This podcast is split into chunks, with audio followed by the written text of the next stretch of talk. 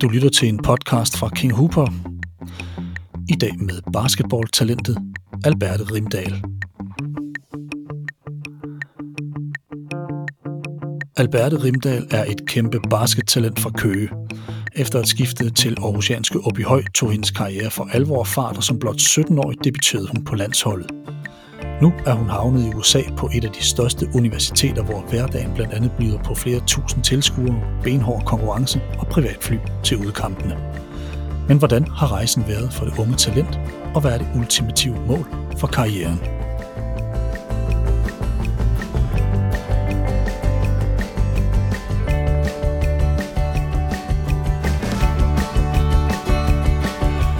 Alberte Rimdal, velkommen til en King Huber podcast. Mange tak. Tak fordi jeg må, være med. Det må du i hvert fald, Alberte. Jeg har glædet mig utrolig meget til det her, fordi jeg, har lidt, jeg er jo sådan lidt en, en, en sokker for det der amerikanske basketball. Jeg har fulgt det igen mange år. Alberte, du får din basketopdragelse i Køge, hvor din far træner, og du er med i hallen. Men i hvilken alder falder du sådan selv helt for basketball? Er det bare fra start, eller, eller hvornår ligger det? Um, ja, altså jeg har altid været med i hallen, når min far han har spillet kamp, øh, siden jeg var helt lille. Øh, og min søster, hun har altid spillet basket, og jeg har altid dyrket sport. Øh, og jeg startede til basket i anden klasse med alle mine veninder, og det var egentlig bare der, jeg faldt for det. Der var mm. ikke rigtig nogen andre sport, der kunne konkurrere med det. Hvor tidligt mærker du første gang, at du sådan kan det her, eller har nogle ekstra gear i forhold til dine medspillere? Er det også sådan tidligt, eller hvornår, hvornår mærker du, at du har det, altså talent for det her? Um, jeg, jeg, har, jeg elsker konkurrence, og jeg vil altid gerne være den bedste version af mig selv. Øhm, og jeg tror egentlig bare, at jeg er født med den der evne til ligesom at æde mig selv. så jeg har altid knoklet lidt mere og trænet lidt ekstra, og ligesom mødt ind før nogle af de andre.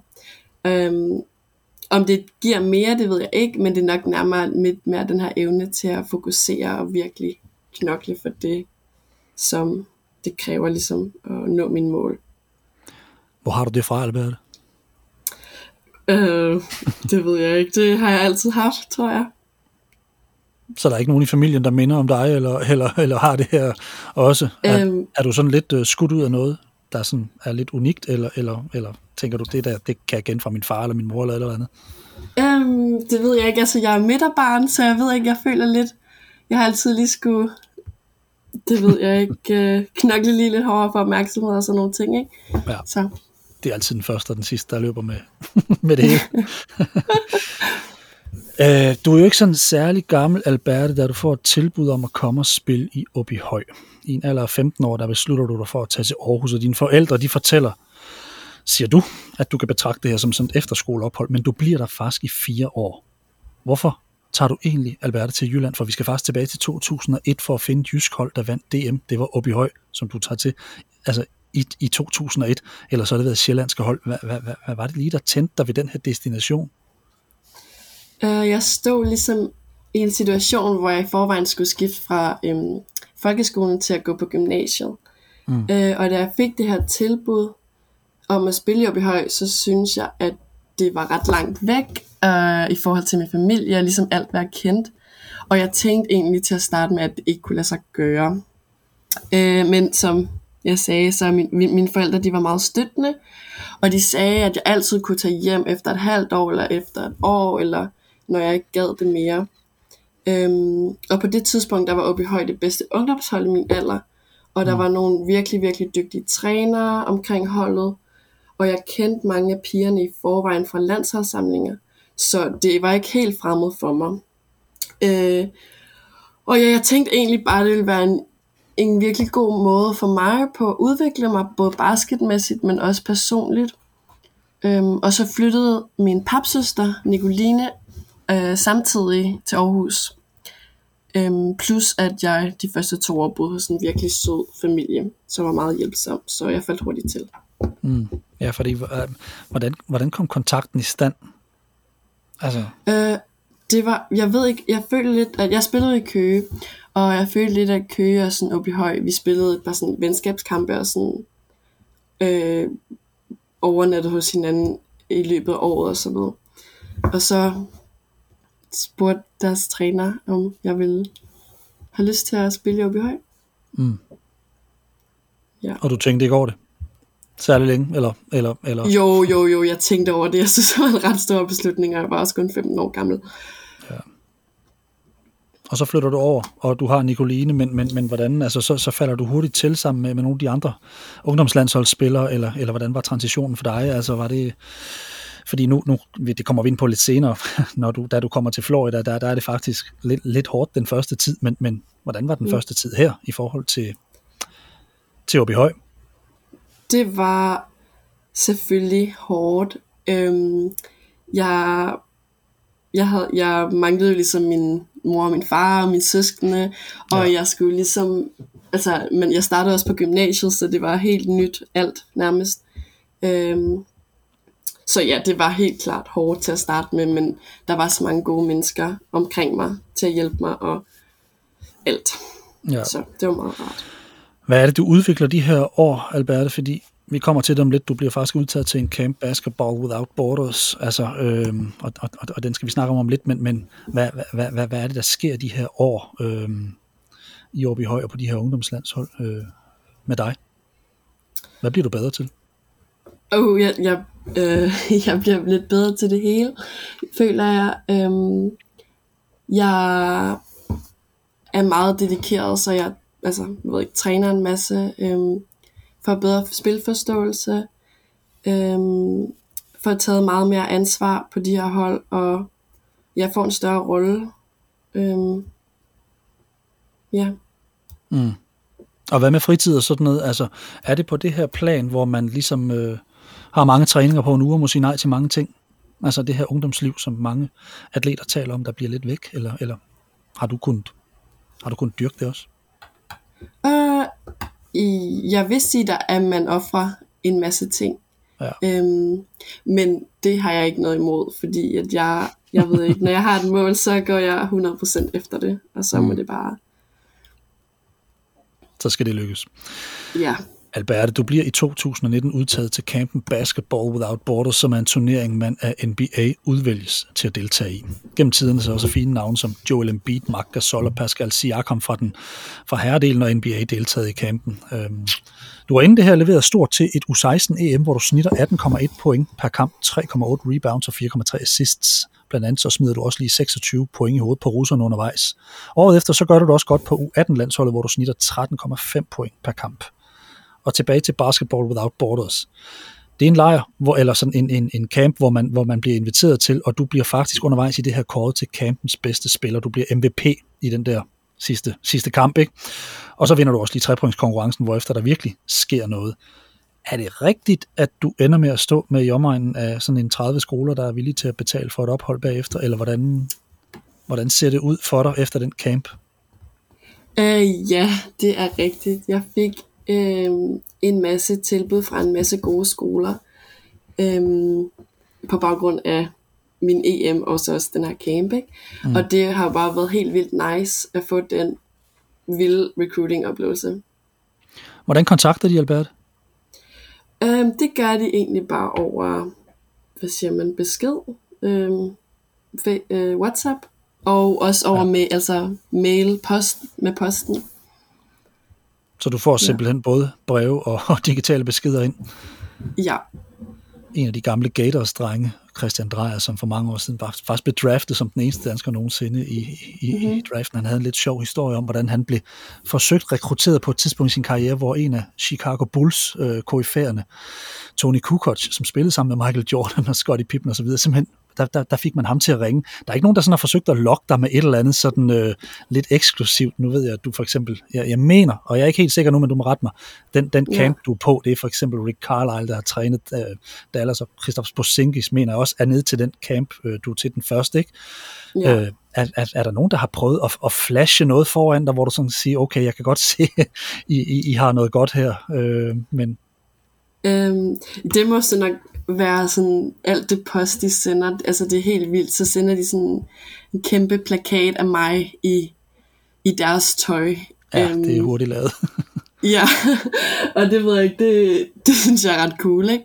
Ja. Um, og de sender sådan vennespil af mig og alt muligt, ikke? Så det, Masser af merchandise. Det var ret sjovt. Ja. ja.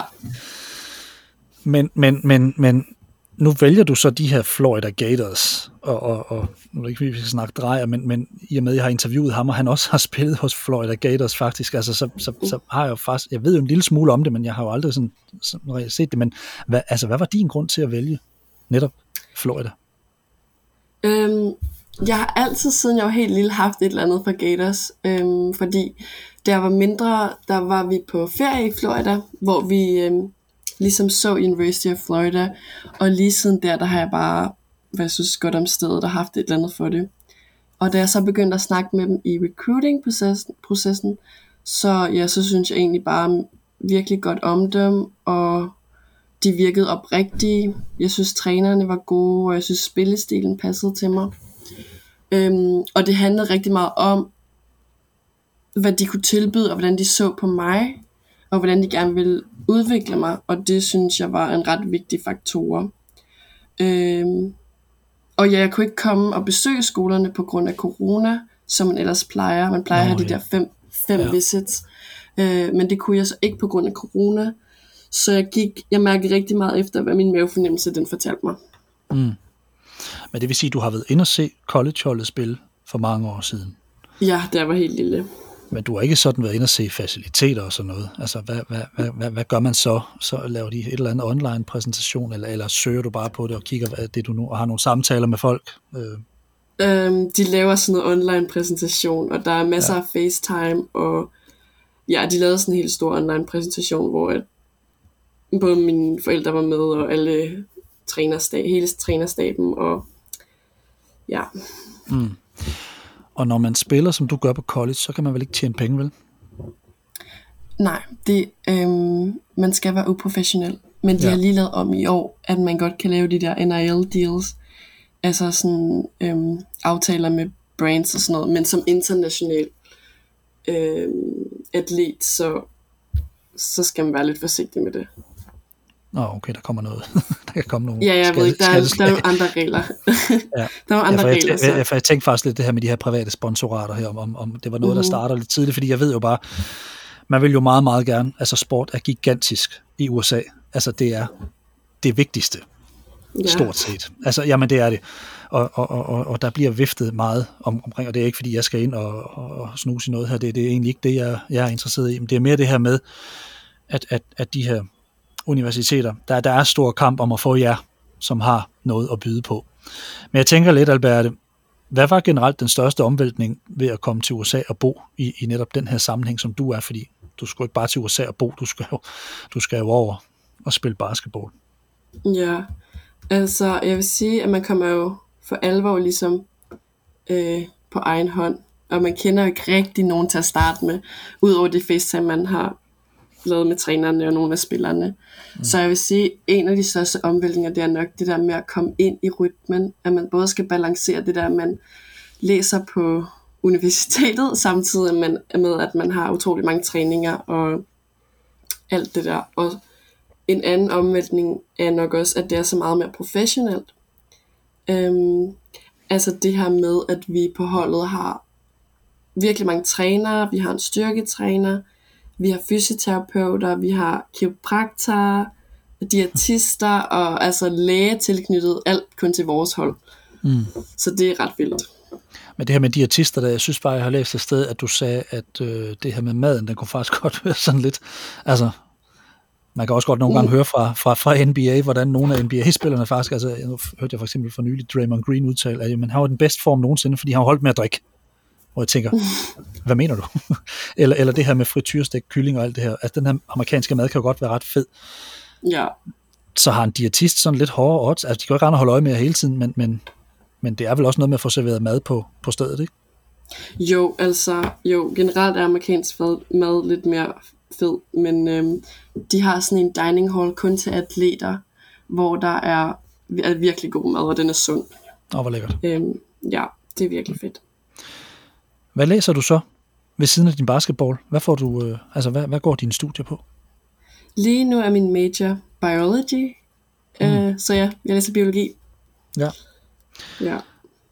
Og de her medstuderende, som vi snakker om, vi kommer lidt, mm. lidt nærmere ind på det lige om et øjeblik, men, men altså amerikanere, er de, øh, er de imødekommende, når de møder en ny? Altså fordi jeg har jo også været i USA et par gange, og, og jeg synes, der er en utrolig stor imødekommenhed, men jeg kan også godt føle, at når man så begynder at komme tæt på, kan det godt være lidt reserveret faktisk nogle gange. Man skal, sådan lige, man skal lige bruge lidt tid, før man egentlig får, får sådan folk lidt ind under huden. Hvordan har din oplevelse været med det her kulturskifte? Fordi der er sikkert også mange, der har det som os danskere, vi virker som nogle, nogle kolde skider og ikke, og ikke så imødekommende, men er måske venlige nok. Når, men men, men hvordan, øhm. hvordan, hvordan med de her amerikanere? Hvad er dit indtryk af dem? Sådan lige. Altså, øhm, ja, det er du ret i. De er meget, meget imødekommende, og det kan til tider godt virke lidt overfladisk. Øhm, så det skal man lige vende sig til. Øhm, men ja, jeg synes, der er alle, jeg synes, at mange mennesker er virkelig søde og meget forskellige også, og det er jo også fedt, at der er så mange forskellige, altså der kommer, mit hold for eksempel, der har vi jo spillere fra øhm, nærmest hele verden og store dele af USA, så vi, har, vi kommer fra alle sammen fra helt forskellige kulturer. Mm. Ja, og bare internt i USA kan kulturerne være meget forskellige fra nord til syd og øst til vest. Ja. Hvordan, Alberte, modtages man som, at, altså som atlet på sådan en skole her? Fordi, altså synes folk, det er fedt, du er her, og, og er sådan op og køre over, øh, fedt, vi har fået den her basketspiller, eller kan der være øh, sure miner fra elever, hvis forældre har knoklet for at finde penge til det her dyre, dyre ophold? Altså, kan der være lidt, kan der være lidt misundelse, eller, eller er det ikke noget, du mærker til? Altså, for jeg tænker sådan lidt, man, man kommer man kommer ind som, som lidt en, en speciel person, når man får det betalt. Man er atlet for skolen, og får det hele serveret. Ja, øhm, ja øh, jeg, jeg går på en virkelig stor skole. Jeg tror, der er sådan omkring 70.000 studerende. Øhm, og der er jo utrolig mange atleter blandt. Øhm, ja. Men jeg synes ikke, at jeg kan mærke nogen negative vibes eller noget fra dem, som ikke er atleter. Jeg føler lidt, at sporten, den er jo også en del af skolens identitet, hvis man kan sige det. Øhm, og der er utrolig mange studerende, der går op i de forskellige sports og ligesom er fans. Så jeg føler ikke, der er nogen negative Nej. eller sure minder omkring det. Når man kigger på jeres øh, skoles hjemmeside, så er der utrolig meget forskellig sport. Øhm, ja. Hvor ligger I sådan hierarkisk, altså basketball generelt? Altså, øh, øhm, vi, ligger det højt, ligger, eller, eller hvad, hvad, hvad er Gators egentlig sådan kendt for? Vi ligger højt. Øh, jeg vil sige, at University of Florida er en football school. Altså football, det er nok, amerikansk fodbold, det er nok det øhm, højst hierarkisk, hvis man kan sige det. Men mm-hmm. derefter kommer basket. Øh, og altså, jeg synes, vi er, jeg føler, University of øh, Florida, de er en virkelig god øh, skole til alle sport, nærmest alle, der er virkelig mange hold, der er ranked, altså top 25. Øhm, så det er utrolig fedt at være en del af sådan et mega professionelt miljø. Kan man lære noget fra de andre atleter? Har I noget kontakt med dem, eller, eller hvordan? Altså sådan i forhold til, til træning, kost, mindset, altså øh, har man noget at gøre med de andre, eller, eller er man lidt for sig selv? Um, um, man er ikke for sig selv, vil jeg sige. Jeg hænger dog mest ud sammen med, med mit hold og um, herre basketholdet, fordi det ligesom er i samme område, vi træner. Ja. Mm. Um, men der er mange sådan, der er faciliteter for alle de atleterne generelt. Altså der, hvor vi spiser, så er der et sted, hvor man kan studere kun for atleterne, hvor de har lavet sådan en kæmpe bygning med øhm, study hall, altså enkelte rum, hvor man kan sidde og øh, i stillhed og studere, kun for atleter. Så man ser til de andre, men som, når man træner og sådan noget, så er det mest for sig selv. Mm. Og så bliver I jo også holdt lidt i hånden, altså det bliver taget meget seriøst, det her skoleophold. I har også øh, simpelthen, altså ja, bare ja, I har en studievejleder tilknyttet, er det ikke rigtigt? Jo. Så har man issues eller problemer, så, så, har man, så, så er der hjælp at hente. Altså, så, så det er ikke sådan ja. noget med, at man bare med, med venstre hånd skal igennem det her. Det, det fungerer ordentligt, ikke? Ja, ja, det, man får rigtig meget hjælp. Mm. Men hele den her sportskultur, især den her college-kultur i USA, den er jo gigantisk. Det er jo slet ikke noget, vi kender til i Danmark på samme måde. Øhm, sport i USA er organiseret lidt anderledes. Det, det er meget skolerne, og så bliver det professionelt. Det er ikke sådan noget med foreningsliv på samme måde, som, som vi har det i Danmark. Men, men, øh, og når man ser for eksempel amerikansk fodbold øh, i college-rækkerne, så kan man jo nogle gange støde i øh, ja, college-opgør med Notre Dame og Virginia Tech, hvor jeg har set op mod 100.000 tilskuere. Altså, hvordan adskiller det sig sådan publikumsmæssigt? Altså, I har vel også, øh, jeg synes også, jeg har set, at I har nogle, nogle tusind tilskuere, når I spiller. Altså, det er ikke, øh, der er vel pres på? Øh, ja, øh, man kan godt se, at folk går mere op i det her over. Øh, jeg synes også, medieeksponeringen er, er vildere. Vi spiller mod LSU her på søndag, og jeg tror, der er solgt øh, 12.000 billetter. Øh, så det bliver jo helt vildt fedt. Ja, for 12.000, det er vel ikke sådan det, I er, I er, I er vant til. Sådan, øh, altså, det, det, det, det er et højt tal, er det ikke det? Jo, det er et højt tal. Ja. Jeg talte for et par år siden med en, en fyr, der spillede i Bakken Bears, som ja. en, en amerikaner ved navn Akun Purcell, som, som fortalte det her, men nogle gange så spillede han for 20.000 i college-rækkerne. Og så spurgte han, hvad, hvad laver du så her? Jamen det anede han egentlig heller ikke. men, men, men, men, men det er lidt specielt det her. Altså, er der forskel på amerikansk og dansk træningsmentalitet også? For du siger det her med, at der er et helt andet setup derovre, Alberte. Hvordan ja. øh, ser det ud i forhold til sådan mentaliteten? De spillere, du kommer ind øh, hos, altså, er det noget andet end det, du kom fra? Ikke, at man øh, ja, ikke var det... seriøs i Danmark, det er ikke det, jeg mener, men, men sådan... Altså. Nej, jamen det vil jeg sige. Øhm, altså udover at sætte op, det er så mega professionelt, så øhm, når man er til træning, så er alle virkelig dygtige, og alle øh, vil ligesom gå op i det og vil blive bedre, og altså jeg bliver udfordret til hver eneste træning. Øhm, ja, og så som jeg sagde, det der med det er så professionelt. Øh, vores styrketræner, hun sørger for at vi får de rigtige vitaminer og spiser de rigtige mad og udvikler, at, at jeg udvikler mig fysisk og det her med at vi kun har en halv til os, altså dameholdet. Øhm, vi skal ikke kæmpe om halv tid, som man nogle gange gør i Danmark med andre sportsgrene. Ja. Øhm, så ja.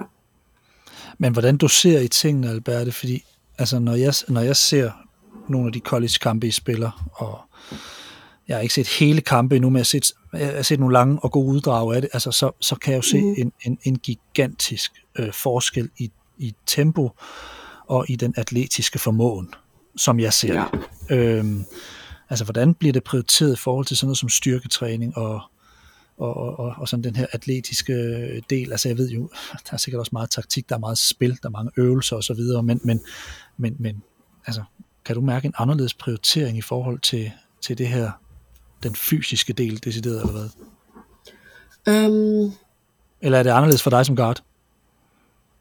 Øh, nej, du har helt ret i, at der er mange flere atletiske spillere herover. Øh, der er nogle af pigerne, der kan dunke og sådan noget. Øh, så det er jo vildt. Øh, men ja, jeg synes, at off-season, der styrketrænede vi hver dag, og det var meget med, vi måler, hvor højt vi kan hoppe og alt det der. Øh, in-season, der fordi vi spiller kampe så tit, så ja. øhm, styrketræner vi jo lidt færre, men jeg tror, vi styrketræner tre gange om ugen.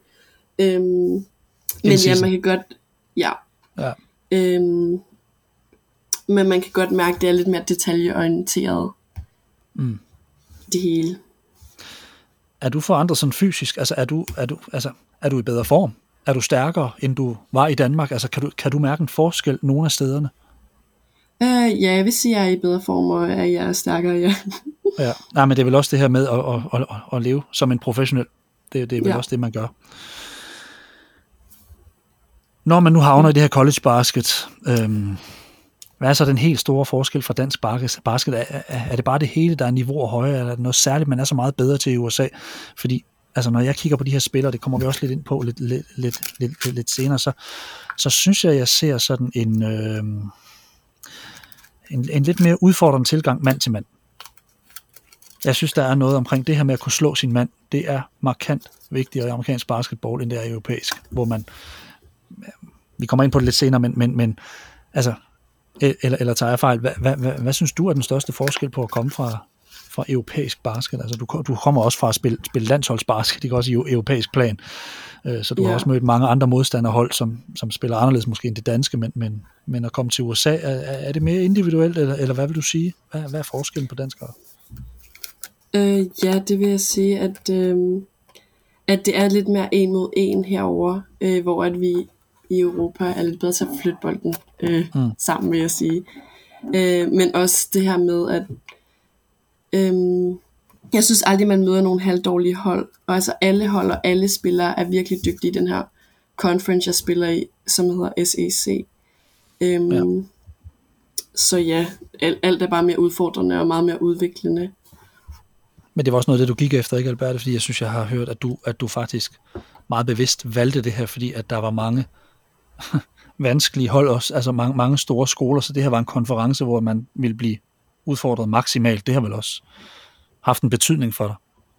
Ja, 100 procent. Øh, altså, jeg går efter at spille mod de bedste og med de bedste, mm. for at blive så god, som jeg nu kan blive. Ja. Jeg ved, at din opstart den var hård uden alt for mange minutter fra start. Øhm, du kom fra at være profil i Danmark til at sidde på bænken. Hvad, øh, hvordan havde du det i starten? Altså for at være helt ærlig, så vidste jeg, eller så gik jeg ind til det uden ligesom at regne med noget, øh, fordi at jeg er freshman, og man skal jo lige vende sig til et ja. helt andet miljø, og en helt anden spillestil. Øh, jeg synes egentlig generelt, at det var anderledes, så det skulle man lige vende sig til. Øh, men altså, jeg giver aldrig op, og jeg træner virkelig hårdt og fokuseret øh, på det, jeg ligesom skal gøre bedre. Øh, og jeg er så egentlig bare glad, fordi at som freshman, så normalt så er der nogen, der slet ikke får noget spilletid, eller 1 til to minutter per kamp. Ja. Så jeg er egentlig bare taknemmelig og glad for, at den spilletid, jeg har fået, øh, og at jeg ligesom har kunne vise, hvad jeg har tilbyde. Men du starter nu, ikke? Nej, men jeg kommer hurtigt ind. Ja, jeg synes bare, at der startede på gang, men, men okay. Hva, hva, hva, hvordan håndterede du den her situation, hvor du, altså, det, det må have været mentalt meget hårdt. Altså, hvad gjorde du for at vende situationen? Øhm, når man sidder, jeg ved godt, du sidder med nogle forventninger, og måske ikke, altså, men, men lige pludselig så sidder man der i USA, og som du har beskrevet tidligere, så er man meget alene. Man kender ikke så mange mm-hmm. fra mhm. start, og man får ikke så meget spilletid. Altså, hvilket greb tog du til for at sådan øh, ændre situationen for dig? Øhm, med mig, så tror jeg, det har rigtig meget at gøre med min mentalitet, og ligesom, hvor comfortable man er. Så jeg tror, øhm, jeg ved det ikke, jeg ah, arbejder bare endnu hårdere, endnu mere, snakker med min træner, øhm, ser en masse film og scout, øhm, og individuel træning. Så er det ligesom om at få mere selvtillid, og ja. Handler det om alene tid i hallen også? Altså, fordi no, nogle af de der historier, man får fra, fra de her store NBA-spillere, det, det er jo det her med, at man, man, de ankommer til hallen, og så er Kobe eller Jordan, de var altid den første. altså handler det om mm-hmm. simpelthen også bare at lægge minutter og, og, og selvtræne rigtig, ja. rigtig meget? Altså ja, det vil jeg sige. det gør jeg det i hvert fald meget. Er det det der med at æde sig selv? Ja, det er det bestemt. Albert, hvis man ikke leverer på banen, lad os lege med tanken om, du var blevet flop. Mm-hmm. Kan skolen så afbryde dit ophold, eller er der skrevet en kontrakt på, at du er sikret de her fire år, eller hvordan, hvordan fungerer det? Øh, ja, det kan de godt. Øh, lige så vel som at man som spiller kan sige, at man gerne vil transfer, så kan coachene også sige, at de gerne vil ligesom bryde aftalen. Mm, ja. Så du er egentlig ikke sådan, altså så man er egentlig ikke sikret øh, det her ophold og, og, og den her uddannelse hele vejen igennem, hvis, hvis det er, at man ikke... Nej, det er man ikke. Men det er en sjældent, ja, det er meget, det er sjældent, at det sker, så vidt jeg mm. ved. Ja. For mig, som sagt, så, øhm, så er det tydeligt at se forskel på amerikansk spil og, og europæisk spil. Man ser det også i NBA faktisk, hvor, hvor, hvor, hvor mange af, af spillerne har meget forskellige tilgang til, hvordan, hvordan det, det kører. Jeg fornemmer altid en mere holdbaseret afleveringsvillig tilgang fra europæerne, det har vi også talt om tidligere, men, men hvad kan du egentlig lære af dine amerikanske medspillere? Er der noget, du kan tage til dig som spiller? Øhm, ja, egentlig bare at øhm, blive bedre til en mod en. Øhm, jeg synes egentlig mit hold, at vi er jeg synes ikke, mit hold er så slemt til en mod en. Jeg synes, vi spiller meget hurtigt, og vi prøver altid at finde den åbne spiller. Ja. Så det er ikke, fordi det er så slemt. Der er nogle andre hold herover der, der spiller meget mere en mod en, og en mod fem nærmest, hvis man kan sige det. Ja. Og hvordan håndterer man som spiller det her med, at man samtidig er et hold, så er man egentlig også, altså, så er man egentlig også konkurrenter. Altså, du, du har jo nogle medspillere, som, som vil også vil gøre det godt. Du, du vil sikkert også gerne gøre det godt, fordi lige rundt om hjørnet, og i baghovedet på flere spillere, der, der er WNBA jo. Den, mm-hmm. altså, den, den, den ligger vel for mange af de her lurer, og, og for nogen er det vel en vej, som de bare gerne vil, fordi der er måske ikke det samme sikkerhedsnet, som der er for, for dig. Det ved jeg ikke, men, men, men, men hvordan håndterer man det? Altså, er det noget, nu ved jeg godt, at du stadig er i dit første år, men, men kan man mærke det her en gang imellem, at, at man også gerne vil præstere på et personligt plan? Altså ja, sådan tænker jeg, at det egentlig altid har været. Altså gennem også når man er lille. Øhm, mm. Sådan har det altid været, at man alle kæmper ligesom for at spille minutter og gøre det så godt, som man kan. Men man vil jo altid det bedste for sit hold, og succes og vinde kampe. Mm. Og så kan jeg se det her med, når man nu er freshman, og du kommer ind, som du gør, altså, I har en, øh, altså, I, I, I har et par spillere, der ligger og laver sådan lidt gentagende gange mange point. Øh, mm. øh, måske sådan det tredobbelte af dig, for eksempel. Øh, og jeg kan jo se på dig, at, at når du kommer ind, du, du faktisk stort set lige så effektiv på procenterne i rigtig mange af kampene. altså mm. i, i, i forhold til, at, at, at du sætter en måske 50 øh, procent af din øh, skud fra gulvet, og en tredjedel, eller måske nogle gange også det halve af, af, af din skud fra trepointslinjen, og, og i nogle kampe, det kommer vi til lige om lidt, øh, så sætter du 100 procent. Men, men, men øh, det her som freshman, når man kommer ind, altså første års, er det så sådan, ligger det så sådan lidt i korten, at du går ikke ind og tager lige så mange skud, som nogle af dem, der der lige, der altså, lige lidt ældre? Det handler vel egentlig om, om den rolle, man har på holdet, men at jeg kan godt mærke, at, man, at der er ligesom det her hierarki, hvis man kan sige det på den måde, mm. at dem, som er seniors, øhm, de, eller sådan er det i hvert fald på mit hold, at de har lige den her lidt større rolle, og de kender, altså de har været med trænerne i, hvad, de har fire år mere erfaring. Mm. Øhm, ja, så det kan man godt mærke. Men det ja. er jo også mega lærerigt. Altså jeg kan jo lære utrolig meget at de spiller der er ældre end mig. Ja, for det er med det, og, og man kan jo se sådan en som, som Kiara Smith for eksempel hos, hos jer, tager, tager jo rigtig mange skud. Hun, hun skyder tre gange så meget som der er i, i en kamp, får selvfølgelig også flere minutter, men, men, men, øh, men du har den her, du ligger og snitter i omegnen af 5 point per kamp, men så tændes der en ild i januar, hvor du mod Auburn, Alabama og Kentucky brænder varm og laver 14, 17 og 15 point, hvilket er ganske meget i, i, i kvindebasket. I kampen mod Alabama, der rammer du for eksempel alle dine fem trepointsforsøg, hvilket ikke er set for Florida mandskabet i, i mere end 22 år, og du bliver herefter kåret til ugens første års spiller i den vel nok bedste college-række i USA. Hvad var det, der pludselig, Albert, klikkede i de der tre kampe? Um, Altså, som jeg sagde, så tror jeg, der er rigtig meget med mentalitet at gøre. Men i de der kampe, der fungerede alting bare, og nogle gange så går skuddene i, og nogle gange så gør de ikke. Øh, så det er bare om, og hvis ikke de gør, så er det bare om at træne endnu mere og endnu hårdere. Men når man rammer sådan tre kampe der i træk, altså, uh-huh. man kan godt se folk brænde varme i kampe og sådan noget, men, men at tage tre kampe i træk, hvor du pludselig ligger så højt som førsteårsspiller, altså det bliver ja. vel bemærket? Ja, det gør det. Øhm, ja, altså det er jo bare cool, at jeg ligesom får vist, at det kan jeg. Øhm, og, men det kan man godt mærke på de efterfølgende kampe, når at man så bliver scoutet, og at man ikke bliver øhm, hjulpet fra, eller hvis du forstår, hvad jeg mener. Ja, og hvad med sådan en coring her? Altså, hvad betyder den? Altså, jeg tænker, de her tre kampe, de har vel betydet et eller andet for interessen, også for din person. Nu sidder jeg også her og taler med dig, jeg synes, det er mega interessant. Okay. Jeg vidste nu godt, du var derovre, men, men, men, men, men, men, men sådan en coring her, altså, hvad, hvordan har du kunnet mærke impact fra den?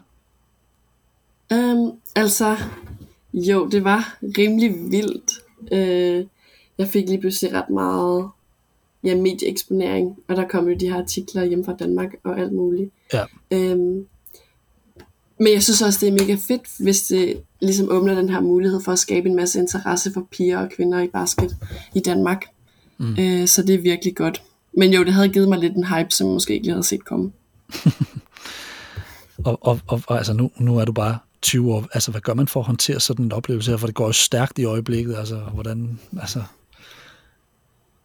hvordan holder man benene på jorden, når det går godt? Er det bare ved at Øhm, spille en dårlig kamp? eller, eller, eller hvordan, øh, er man så meget i sin Ej. boble derovre, at det på en eller anden måde ikke helt alligevel rammer? Jeg vil sige, at jeg har rimelig travlt med sådan min skole og træning, og at vi rejser rundt til kampe hele tiden. Mm. Øhm, men jeg har også, min familie, øh, de er rigtig gode til at hjælpe mig, hvis jeg har brug for noget, og jeg snakker med dem, og jeg taler dagligt med min søster. Øh, og de er rigtig gode til at pille mig ned, eller hive mig op, hvis det er det, jeg har brug for. Hvordan piller de ned? ja. Ej, men altså, nej, de har, været, de har lige styr på mig. Øhm, Okay. Det er de dage, du ikke rammer noget, Ja. så får du lige besked fra farmand, eller hvad? Ja. Nej, både min mor og far, men de er også gode til at hive mig op, når det er det, jeg har brug for. Ja. Alberte, hvad er dit mål inden for de næste, altså ind- inden for sådan det næste år her? Ja. Altså, det er helt klart at få en større rolle og tage meget mere ansvar. Øhm, men ja, bare udvikle mig så meget jeg kan, basketmæssigt og personligt. Mm. Hvad er det personligt, du skal udvikle? Og det er helt klart øh, min, mental, min mentalitet, vil jeg sige. Og hvordan, når man spiller på sådan et hold her, du guard, ikke også? Altså, Ja. træner man det her med at være lidt mere outspoken og være lidt mere, altså når du snakker om det her med at få en større rolle, altså, altså er der også noget med at blive mere, mere verbal, eller, eller hvordan, hvordan fungerer det sådan i, i sådan noget her? Øh. Er, er det noget, du, du tænker over, eller? Ja, det vil jeg sige, at øh, det kommer også lidt med det her med at tage mere ansvar. Øh, at man ja, bliver den, der ligesom snakker på banen og snakker i huddles og Mm. ligesom dirigerer de andre, hvad man siger. Ja, og det er vel kun spillet på banen, der næsten kan, kan bakke de der ord op generelt. At, pilen peger vel i den rigtige retning, Albert, gør den ikke med den, med den start, du har fået. Øhm, vil du ikke sige, at det, at, det ser, at det ser rigtigt ud for dig? Jo, det vil jeg sige. Det går fint. Og hvad er dit ultimative mål, Albert? Hvis til runde af her, dobbelt WNBA har jo blot 12 hold, hvor øh, herrenes NBA jo har, altså de har 30 hold, så der er jo hos kvinderne en langt større konkurrence om de meget færre pladser. Er målet for dig WNBA, og hvor realistisk er det? Ja, målet er 100% WNBA. Øhm, altså, det er meget svært, men det er da 100% jeg går efter. Øh, men mit mål er også at øh, spille i Europa i de bedste rækker. Og kan man blive, øh, kan man blive pillet midt i den her uddannelse af WNBA, eller vil det være noget med, at man gør færdig, og så tager man den derfra, når man er de der godt og vel 24 på det tidspunkt? Øhm, jeg, det er ikke som på herrene. Man kan ikke øh, lave one and done Nej, øhm, som kvinde. Jeg tror, man skal have mindst tre år. ja. Og når du snakker Europa, hvad snakker du så? Hvor, hvor taler vi henne? Oh, jeg, ja, jeg ved det ikke. Jeg vil spille over, over det hele, føler jeg. Øhm, hvor end det tager mig hen. Men sådan Spanien, øhm, Tyrkiet, Frankrig, måske Rusland. Uh. Ja. Ja, det er lidt højspændt derovre lige nu. Pas nu på med det. ja. Men Albert, jeg er sikker på, at du, du, du virker som en, der skal ud og opleve det hele, og jeg vil ønske dig alt muligt held og lykke. Jeg er meget, meget glad for, at du tog dig tid i dag, og så vil jeg øh, sige øh, held og lykke med næste kamp, og det skal nok gå. Det hele peger den rigtige vej. Mange tak. Og tak fordi jeg måtte være med. Husk, du kan finde flere podcasts på kinghuber.dk. For teknikken i dag stod Carsten Pedersen. Mit navn er Steffen Pedersen. Tak fordi du lyttede med, og på genhør.